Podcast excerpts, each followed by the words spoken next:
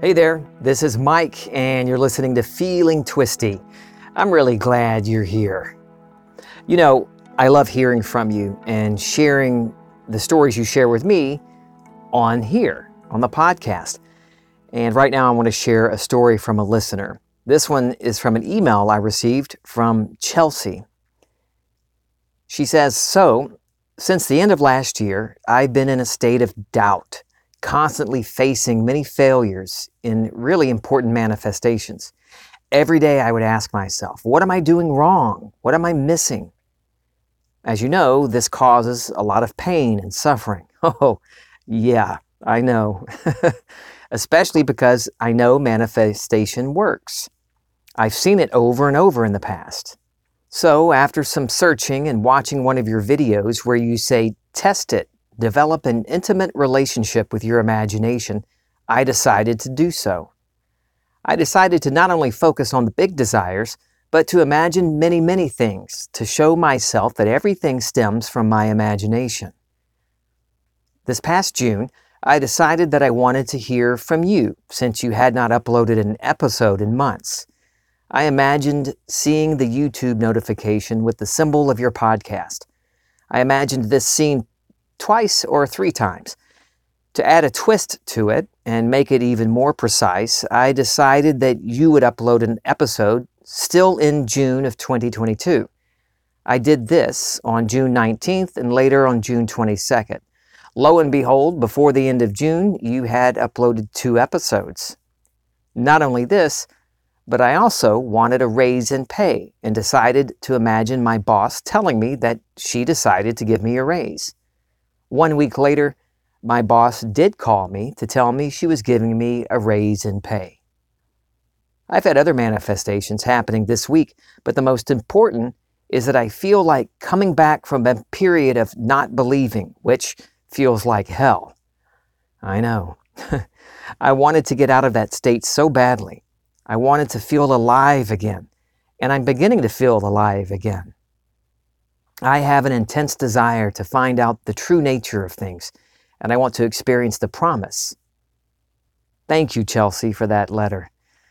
Yeah, I know the doubter, the accuser, that sneaky little part of ourselves that whispers to us all the reasons, well, sometimes screams at us, all the reasons why this particular wish is impossible, even though we've evidence in our own lives of many successes we tell ourselves, Who are you to think that you could have that or be that in this life? hey, we've all felt that. It does lessen, though. And when it does come, you'll recognize it as something you're aware of, but no longer buying into, no longer attached to, or identifying with. This other story comes from a man I know. He was in great need of money, and he's been studying Neville for some time and understands what living in the end means. But for this particular need, he kept letting doubt creep in. He would feel good for a little bit, but then that surge of doubt and worry, anxiety. We talked about it. And I told him what I did. I chose to stop buying into it, stop taking the bait of the reasoning mind. I told him about one night while I was in the midst of turmoil. It's all self caused but I was just in a, in a funk. You might be familiar with that feeling. You keep asking yourself, Did I imagine it right? Oh God, does me asking if I imagined it right mean I'm not imagining it right? round and round. well, finally, that night I'd had it. I got up, went into the living room with my journal. I wrote a three page list. Well, I can't say the name of it, but it rhymes with bucket list. And I bucked a lot of stuff, said bucket to a lot of stuff on there. I was done with delay, done with it, done with spinning around, wandering and wondering, contemplating, analyzing. I was the hopeful analyzer. you ever felt like that? You think you're in the state of your wish fulfilled. You think you're moving along, but then you wonder, why am I still not seeing any results? Why am I still feeling this angst? What's going on? And then you start to analyze it and hoping it works. And analyze some more. What does Neville say? What does this teacher say? What, what am I thinking? What does this mean? what does that thought mean? What does any of this mean? And then I would just get so lost in that state of hopeful analyzer. Ugh, I was done with it. Done, done, done. I was taking ownership of my life. After writing all of it down, and I didn't need to write it down, but I did, something dawned on me. When I make a promise on this physical level, you know, in this world, when I make a promise to someone, regardless of who it is, I make a point, I keep that promise. And when I imagine for my family and friends, I make sure I keep that promise that I'm going to imagine them this way. I make damn sure I keep my promise to them, no matter what. Then why haven't I been that adamant about keeping my promises to myself? Why haven't I been that determined to see and feel myself into these wonderful states, these wonderful experiences? I can remain determined when it comes to my friends and family, seeing them as they want to be and refusing to give any time to doubt. Well, what the hell have I been doing? Caving and settling when it comes to myself. It was about three in the morning that day, and I made a declaration. I keep my promises to myself. I keep my promises to myself. So that's what my friend did when he'd noticed the doubt edging in, you might know what I'm talking about. There's that little whisper of a doubt, and then you start to pay attention to it. well, when he would notice that doubt creeping in, he decided he wasn't going to give it his breath of life. He reminded himself silently, I keep my promises to myself. He says it didn't happen overnight. It took a few days. But that accuser, that doubter, that voice within him got quieter and quieter. In just a couple of weeks from that point, when he started reminding himself, gently reminding himself, no exertion of effort, no running and hiding and trying to reimagine something, just when he would notice the doubt creeping in, he would gently and kindly and lovingly remind himself, I keep my promises to myself. In just a couple of weeks, he had over $50,000 in his bank account. Just days before, there was no obvious means for getting the money.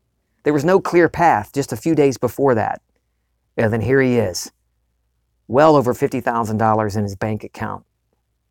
He tells me he's never going to let the doubt fester like he did before.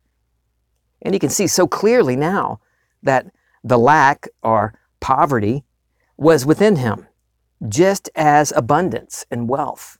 It's all within us, within awareness. It's all here now. Everything that was, is, or will be is all now within your own imagination, within awareness. And just by allowing the doubt and that fight ugh, to fall away, we begin to see so clearly that our wishes are already fulfilled. A friend of mine and I were talking one day recently uh, about doubt and, and what he does when he notices doubt creeping in. He says that he noticed that when the doubting thoughts pop up, they follow a feeling of impatience within him, a feeling like he needs to be doing something to make his wish happen. And when, as soon as he notices that, he says he stops. He doesn't try to hurry up and imagine something else. He just stops. He described it as stopping and being. it's his way of saying the first principle be still. Stop fighting. Stop resisting. And allow myself to just be with no story fixed to the being. Hmm. Be still and know, experience my awareness of being as God. You know, Neville says, I am my only opponent. And I found that to be absolutely true. My friend was like me. He beat the hell out of himself for doubting. And then he'd start that whole doom loop trying to fix things and fix the fix that he screwed up the last time. And instead of just surrendering to the state. For me, the main thing that has ever caused me to fail or delay the manifestation was my own anxiety and that pressing need to keep hammering away at imaginal scenes. Effort. This is effortless. It is. I know. I know you might find justifications for why it takes effort and that you need to work on yourself, come to terms with yourself before moving on. I see teachers say this, and I can tell you, it takes no effort. One clear way for me to recognize effort is noticing what I'm paying attention to. Am I listening to the thief of my past? Or am I snared by the thief of the future? Or am I right here, right where I want to be, in the present, now? That's God's name. I am. You, you are that I am. I don't care what reasons you can think of why you don't deserve that title, that importance. Those are just stories. The thief of the past.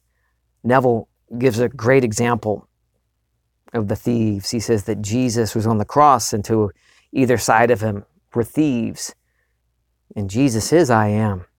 And there's the thief of the past and the thief of the future. And when we're lost in either one of them, we have amnesia of the present. We're forgetting now. Now is the only thing that matters, if anything matters. I am. You are an eternal being, limitless, imagining limited states. Now, no one has the absolute truth for everything, but I can tell you with certainty that you are infinitely greater than you could possibly fathom. And I love you. I'm feeling twisty.